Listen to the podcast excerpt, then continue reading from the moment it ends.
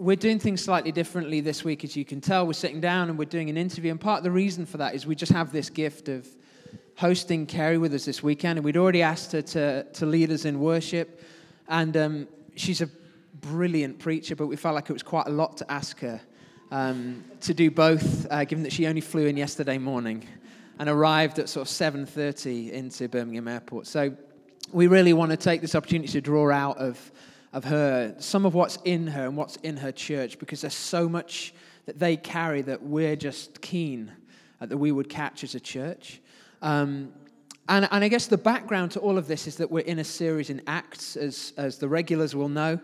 And we last week we, we did the first 10 verses of, Acts, of Acts 3, and we saw this incredible story of, of Peter and John healing this lame beggar. And, and we, we said that you know you can only give away what you yourself have. And Peter's conviction that he has Jesus enables him to offer Jesus to this man. And what it looks like for this man to receive Jesus is walking, in other words, physical healing, leaping, in other words, uh, joy, and thirdly, praising God, which is a release of worship. And we said we want those things as well. So we have to be, therefore, people who increasingly are learning what it means to carry Jesus with us. The second half of, of, this, of this chapter then is Peter's sermon. Now, you, will see this in Acts when we go, as we continue to go through it. Peter never wastes an opportunity to preach a sermon. It's like, he, it's like he feels like he missed out so much when he had the opportunity when Jesus, before Jesus was crucified. He's like, I'm not going to miss any other chances. And so there he is, and he launches into this sermon. And I'm sort of fascinated, and we'll get what we're going to get into with Carrie is this combination, this um, collision in, this, in the New Testament that exists between uh, proclamation and demonstration. The word is demonstrated in this man's healing and then proclaimed. And you see, in the church, particularly the church in the West today, we've separated those two things. And there are churches who like one and focus on one, and there are other churches that do the other. And we want to be a church that does both. And part of the reason we want to talk to Carrie is because her church is pursuing both. But before we do, yeah, firstly, um, we'd love to um, hear a little bit about your story. Um, maybe that's enough, and then you go, and then I'll ask. Hi. You guys are beautiful. I have to tell you, I promised Nick that I would tell you that we pray for you weekly. Um, Nick and I try to pray for you more than weekly, but our church loves you, even though they haven't got to meet you. And we put your slide of Trinity Nottingham on our, our little TVs at church, and our church believes in you. And you should have heard them cheer on your first Sunday. Uh, they know what it's like to start a new church, and you guys are so brave. I mean, very brave for following these two. you're brave. You're brave. You're brave for stepping into a new church and a new adventure. And just want to say thank you for having me. Somehow I lost my voice during that worship time, so that's when you know you've really had a good time, right? Um, but a bit about my story. I grew up in a in Oregon, which is the northern part of the west coast of America, and it's a good place, right, Bill? And um, I went to church as a child, but didn't uh, have any kind of relationship with Jesus. I um, must have missed it along the way, but I didn't understand that God was alive. So I thought of Jesus as someone from the past. Maybe like in America, we have a president named Abraham Lincoln, really good guy, and he was uh, his life was taken from him, and then we had holidays, and so I thought Jesus was the same, good guy, life was taken, and then we had holidays, and um, you know, and, and you, you, think of him a few times a year. And, um, but I encountered Jesus as a teenager. My brother came to faith in a really powerful way, and he told me, It's time for you to come to faith. And, and so I did um, during a time of worship, just like you experienced this morning. Um, I recognized that, that God was indeed alive, and the people around me were singing to someone and not about someone in the past. And it changed everything for me. That's why I love worship. Fast forward later on, I got to work with Johnny and Amy uh, actually, before that, I went to college at. Um, yeah, tell us a little bit about the difference of the, you know, you, the sort of the place in which you grew up and then the shift. Yeah. Yeah. So I came into a faith where God was very alive. The church that I came to when I experienced God and worship was was really powerful, big on the demonstration of God, and so we saw things like people getting healed better from uh, broken bones and all kinds of different things. And I experienced a really vibrant, exciting faith Um, I had no idea what I was doing. I had never read the Bible. I didn't know how you were supposed to pray, but my teenage friends and I would march around our high school and shout for God to save our friends. And we were very uh, excited and passionate. Um, but I, I wanted to learn about the Bible. And so I went to college, uh, university, and that was a very conservative, religious university that was really, really strong in the understanding of the scriptures, not very strong in the understanding of the demonstration of that stuff. So it was kind of both sides. Then I got very confused because I thought, you know, that all the things that I had done in my early faith was not real. and that if you're a real believer, you go in a library and you memorize words like soteriology and dispensationalism, which I still don't know what either one of those words mean. Um, and they let me lead a church. um, and so, so then that was an interesting contrast to um, kind of worshiping God with my mind, but maybe not so much with my strength or my soul. Um, then I met Johnny and Amy. Uh, we both worked at a church called Rock Harbor, and Rock Harbor was on a really cool journey where they were beginning to try to marry this idea of the demonstrated works of God with the living Word of God. And the idea of that Jesus is, that the Bible is true and it's trustworthy and we must dig it out um, for our own lives. But we also have to, we have to be open to the fact that God is present and moving today through his Holy Spirit. And so Rock Harbor took me on this beautiful healing journey of marrying kind of that passion for the theology love of the Word of God that I found in uni but that those roots that I had of being with my teenage friends and one of them saying, Carrie, your foot's broken. Well, let's just pray and see if God makes it better. And he did. And I didn't know what to do with that, you know, and it was a beautiful experience. A lot of what Johnny and Amy brought to our church was understanding the work of the Spirit. So that's a bit of my story. Nick and I caught fire um, in, in, that, in that time period, and we got married and we um, spent a year in Northern Ireland just this past. Uh, we've been in San Diego for a year, so I guess two years ago now and a church called Causeway Coast Vineyard, and it was such an amazing experience. And it was that next level of now that we've got the Word of God and we've got the Spirit of God, and we're starting to see those play together. And then Causeway Coast Vineyard kind of blew my paradigm out, where then we started to see how that happens not only on a Sunday morning in the front row of church, but on a Monday morning in Tesco's, you know, on a Tuesday morning at the petrol station, and how God could use his word and his spirit to begin to invade the city. And that's something CCV is really strong at. So we got excited and decided to try it in San Diego. So here we are, 14 weeks in. So maybe just um, about your island experience. Um, give us a give us one of the hardest parts and give us the most um, amazing thing that you saw when you were there. What did you learn? What was the thing that you learned? Mm. I guess the hardest part was just moving to another country, something you guys understand. We had really um, great jobs at a really big church and lots of friends, and had been there for 11 years, and so there's that history and stability. And so just packing everything up and moving was such an adventure, but it was so scary. I'm a severe introvert, a recovering introvert. I'm trying to learn how to talk to strangers and things like that. But um, so just, I was afraid of not having any friends, you know, and knowing that we were going to move again to a new city. That was maybe the hardest piece. Um, the greatest piece was everything of Ireland. That's the most hospitable, kind people you'll ever meet. I learned about generosity in ways that I'd never experienced. But I think the biggest learning for me over there was do you know how when you grow up around church, you, people tell you that God is good? You know, we repeat it God is good all the time, and all the time, God, God is, is good, good, right? And I, I knew that was the right answer, but I didn't believe it in my heart. I was very afraid that my God's goodness in my life was contingent upon performance, or if I did all the right stuff, then He'd be good to me, and if I disappointed Him, then all the bad stuff would happen to me. It was kind of a Christian version of karma that lived inside of my heart.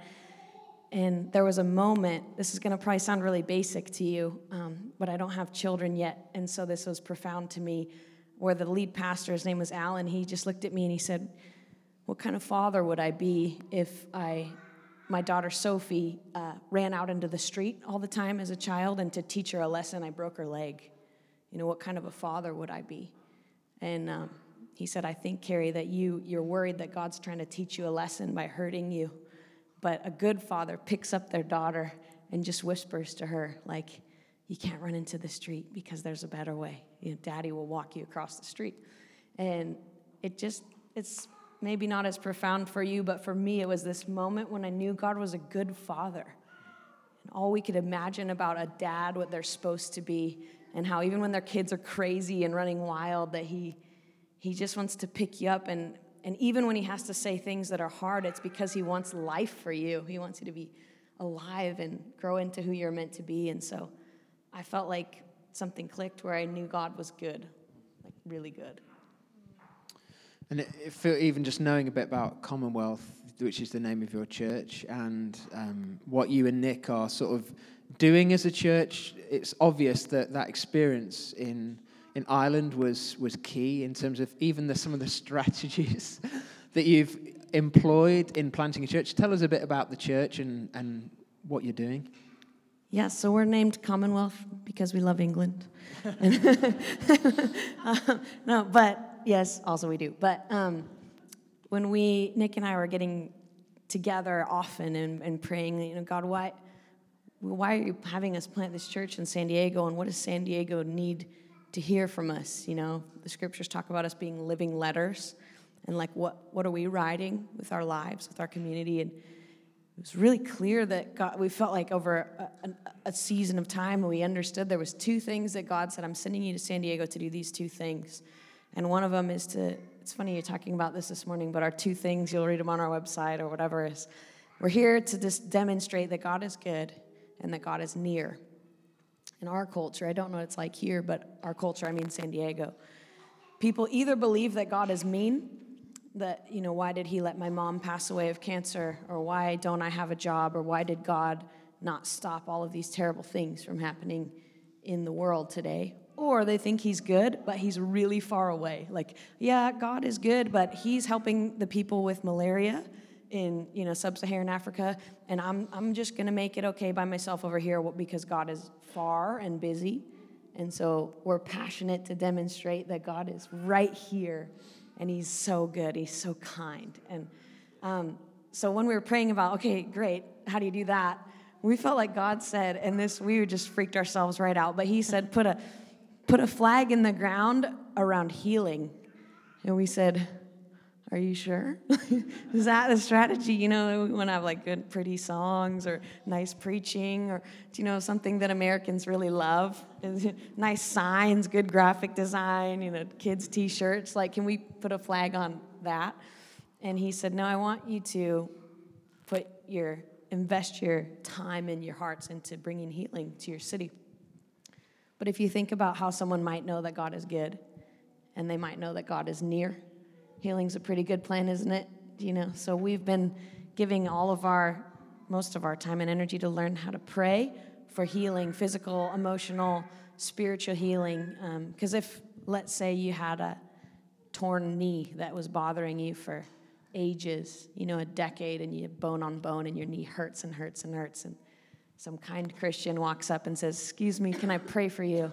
I think God wants to make your knee better. If God did make your knee better, and you woke up the next day and you didn't have any pain anymore, you would not only know that God's kind, that He cares about your knee just as much as He cares about curing cancer or malaria or solving economic crises, um, but you'd also know that He's near. He healed your knee. and um, so that's what we've been learning about. And you've sort of pursued that. I mean, you and Nick both sort of operate differently around that, don't you? Can you tell us a couple of stories, maybe illustrating the two different ways of, of sort of how you've been pursuing that? Yeah. I, I can't wait for you to meet Nick. He's stunning in every way. You're just going to love him. He's the best.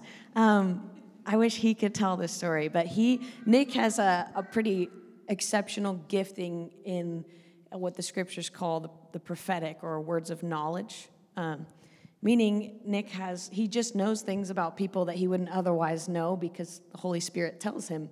And it's really a trip to watch. You know, we will be having a date, and all of a sudden I notice he's not like looking at me, he's looking beyond me. And I'm like, hello. And he's like, the Lord just told me that that guy's daughter is sick, and I'm going to go over and pray for her, and he knows the condition, and blah, blah. crazy. Um, it's a crazy life that he lives. But one story just to illustrate this. So Nick begins in Ireland to really press into healing and how does this gifting that he's kind of discovered God has placed in him, how could he use that to bring life? Um, so we're in Ireland. Often we would spend hours of time. We, we couldn't work. We didn't have jobs, so we'd just go out on the street and try to practice these things. And so Nick would go, "Excuse me," go up to strangers. "Excuse me, I'm an American." It gets you so far in Northern Ireland. I don't know, like if that's probably a dip here, but over there they're like, "Wow, you're an American." So you are. Um, and and they he would say i'm an american. My name's nick. I'm learning to pray. Can i pray for you for anything? And you know sometimes they'd say i'm grand and we thought that meant yes but that means no over there. So nick would start praying anyways. Um, and, and, and so this one day he's walking past uh, there's a town center and there's a shop in there that's kind of has a lot of new age and uh, even kind of satanic paraphernalia in the windows and um, a bit a bit of a dark shop, and there's a young lady going into the shop, and Nick charges over there and says, "Excuse me, uh, yeah, can I? I'm, I'm Nick. I'm from America. Can I pray for you for anything? I'm learning to pray." And she says, "No, no, no." and he said, "Oh." Well, well, but can I ask you a question? Because on the way to praying for her, walking to ask her, he felt like the Lord said that she had the name Irene, Eileen, tattooed on her wrist. And, and he, he said, Can I ask you a strange question? Is the name Eileen tattooed on your wrist? And her eyes got really big. And she pulls back her jumper. And sure enough, the name Eileen is tattooed on her wrist. And then he begins to say, um, Is that the name of your two year old daughter who passed away just this last year? And the woman just, you know, wells up and begins to cry. And he just said, Listen, I'm not here to bring pain, but I felt like Jesus told me about Eileen. And he wanted you to know that he loves you and that he has healing for your grief and that he has, he has a, a, a new season of life that's going to be full of joy for you and hope. So the woman's in bits you know, outside of the satanic shop in the middle of the street in Coleraine. And then Nick's kind of like, well, we're in this far. We might as well go the whole way. So he asks her if she wants to open her heart to Jesus and begin to have a relationship with Jesus. And she, at that point, says yes, you know, because God had intervened in her life. And so she opens her heart to Jesus, begins to pray a prayer to welcome God into her life. And then Nick uh, noticed when she had pulled back her, sw- her um, what do you call it? Sweater. Yeah, sweater. Uh, we call them sweatshirts or sweaters, jumper. Uh, pull back her sleeve that she had some self harm scars uh, on her arms. And he said, I, Look, I, I don't want to be at all insensitive, but I noticed you had some scars on your arm. Would you mind if I prayed that Jesus would heal them? And she says, Well, you already knew everything about my life. You might as well pray. And he places his hands on her, her arms and just prays for healing, that God would remove those scars. And the strangest thing happens where she, one arm, the scars disappeared right before their eyes, which I had never even heard of this before. I had never considered that God would heal scars. Um, but they did. And the other arm, they didn't. And Nick's, he's apologizing to her a little bit, like, I, I'm learning, remember? I don't know why. God just healed one of your arms and not your other arm. And she says, Oh, well, I, I know why. She says, Now I can tell people this is what my life was like before Jesus. And this is what my life is like since Jesus. And holy smokes, right? I told you Nick was stunning. Uh, I mean, Jesus is stunning, right? And it's not anything, we used to say at Rock Harbor no credit, no blame, right? So it gives us courage to be brave like that, and, but it also makes us humble that obviously Jesus, as the one who heals, Nick can't take away anyone's scars. Um, for me, I'm a little different than Nick. I, I told these guys, uh, I'm trying to learn that because I think some the, the gifts are God is a generous God and that He gives us different gifts, and but also He lets us access some gifts that maybe we don't even know we have, or and so I think it's worth trying. You know, the Apostle Paul said, um, Eager, eagerly desire the, the gifts, but especially that you may prophesy. So I figured if Paul said we should try it, I'll go try it. So we go to dinner, Nick and I, and he says, get, try to get a word from God for the waitress. okay, I'm going to be like you. We're ready. we eat dinner, and I made the horrible mistake of sharing with her like before the entrees come. Don't do this.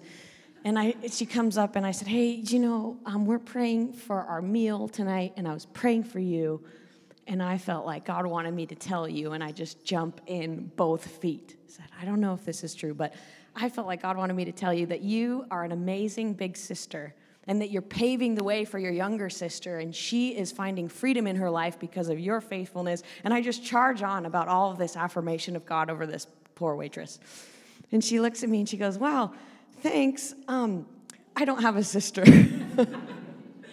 you know what? And uh, we just said, check, please. And off we went. But no one died. Um, so that's, I'm li- all that to show you, I'm a little different than Nick. Um, I'm not often getting people's tattoos correctly. Um, but I, am still trying to press into this whole thing of bringing life and bringing healing. I believe that this is this is the opportunity of every Christ follower is to bring life, um, and we find our own voice in it, don't we? Just like we find our own voice in prayer. So for me, what I do, um, and I think this is a much easier way to get started. I call it capitalizing on complaining. Um, I don't know what it's like here, but in America, as soon as you ask the question, "How are you?" somebody responds with, I'm good, and then 15 things that are going wrong in their life. I'm good, but I have a migraine, and my two children don't sleep through the night, and I just can't get enough money at my job, and my husband, blah, blah, blah, blah, blah, blah. And, you know, 10 minutes later, you're like, okay, see you later. you just, it's awkward. But we're great at complaining, really, really good at it in the States. Come visit us, you'll see. Um, and I felt like, what if, what if I just, whenever someone complained, I just asked them right there, Excuse me, can I pray about that for you right now? Because um, I don't necessarily have a word of knowledge, but they just told me what they need prayer for, didn't they? And so when my friend, you know, how are you? And she says, or the lady at Starbucks, how are you? I'm okay, but I have a migraine. Oh, I know you're working, but could I just say a 15 second prayer that God would make your head feel better? And that's not too scary for me. It's not too scary for her. And then in Jesus' name, I speak to this headache and say, Go now. Pain go and healing come. Amen. How is it? And the crazy thing is, a lot of people get better just from 15 second prayers. And for me, that's something that I can live out sustainably over time and grow in. And it's different than Nick. Um, but if we're all bringing life, we're all doing what we're meant to do, isn't it? It's amazing. Um, so I'm sure, I know that you've prayed for a lot of people that don't get better, um, and that you, um, yeah, you, you pray for healing, and you know people don't get healed. And I know that's a that's a story, a narrative for some of us here. How do you how do you personally reconcile that? Um, and yeah, give it give us a little insight into that. Yeah, I'll just be super honest with you. My first six months in Ireland, where they made us go out for like eight hours a day, twice a week, to try to learn how to pray for people my first six months, everyone I prayed for got worse. Swear. Like I would pray for this poor sweet woman's ankle and I'd be like, try it out. How is it? And she'd go, Oh, for goodness sakes, it hurts more. I don't know. Um, so yeah, there's disappointment obviously for her, disappointment for me, I think on both sides, right? You're disappointed when you're receiving prayer and you don't get what you want. Um, disappointed when you're the one praying and you've stuck your neck out there and, and you don't see what God you know what you hope God would do. And I think a few thoughts on this. One, I think anything that's been really meaningful in my life, any anything across the board in my life that matters, runs the risk of disappointment, doesn't it?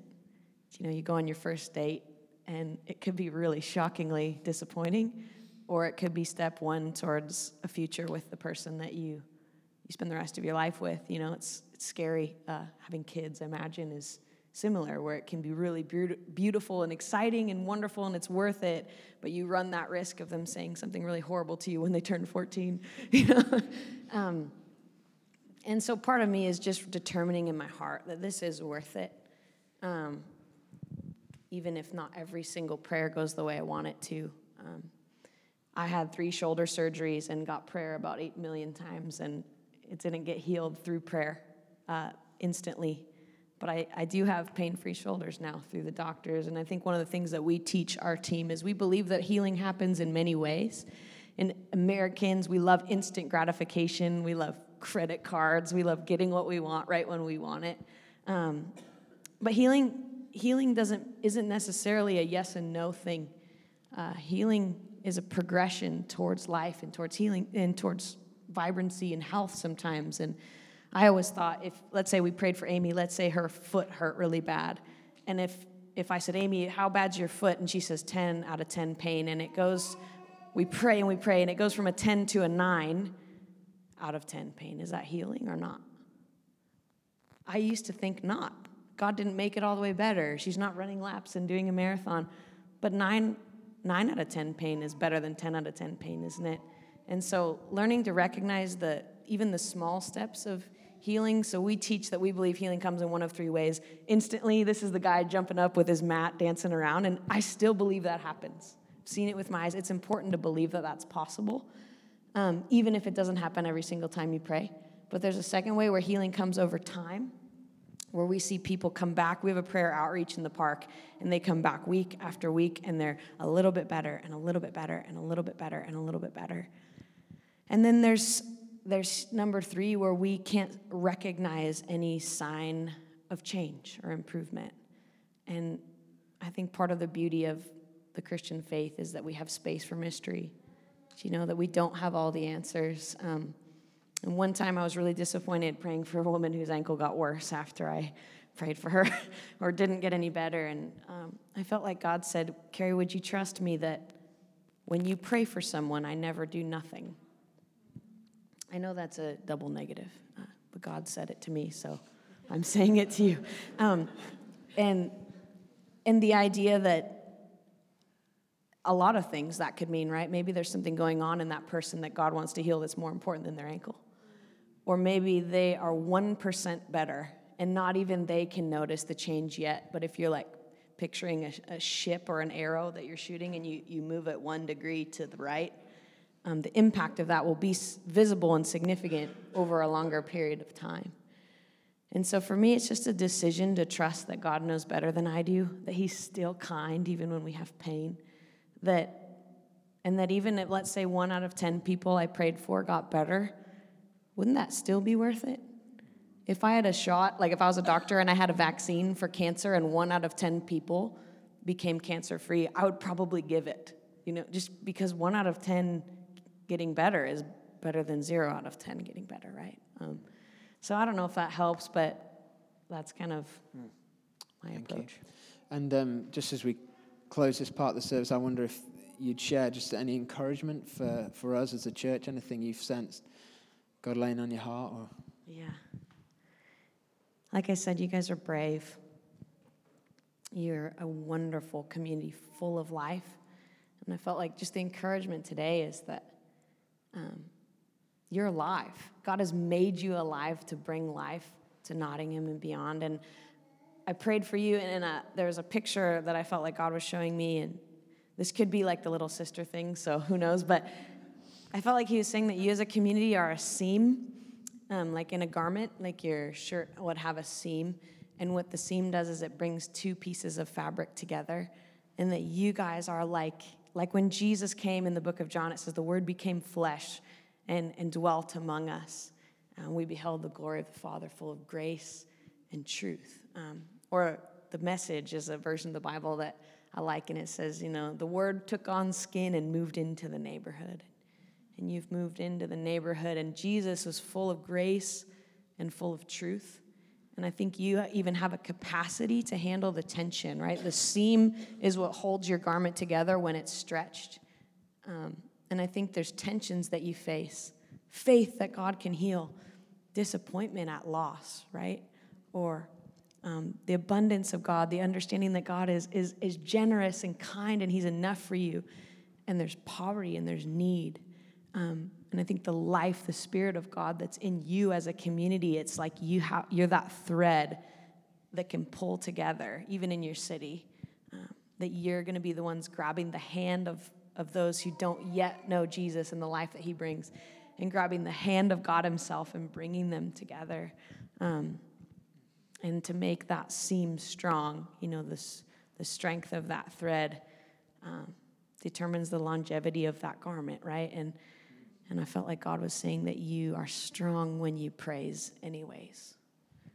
like your strength. You, God, are my strength and my song, and you have become my salvation. As you keep declaring what you know to be true, even when nothing inside of you is feeling it, um, you have no rival. You have no equal. All now and forever, God, you reign. When you pray like and you worship like you did this morning, you're going to be able to bind up the brokenhearted and bring freedom to the captives and bring hope to the hopeless and grace to those who live in shame. And this is who you are. It's not what you're going to try to strive to be, it's who you are. And that's why I'm so honored to be here and learn from you guys. Thank you, Carrie.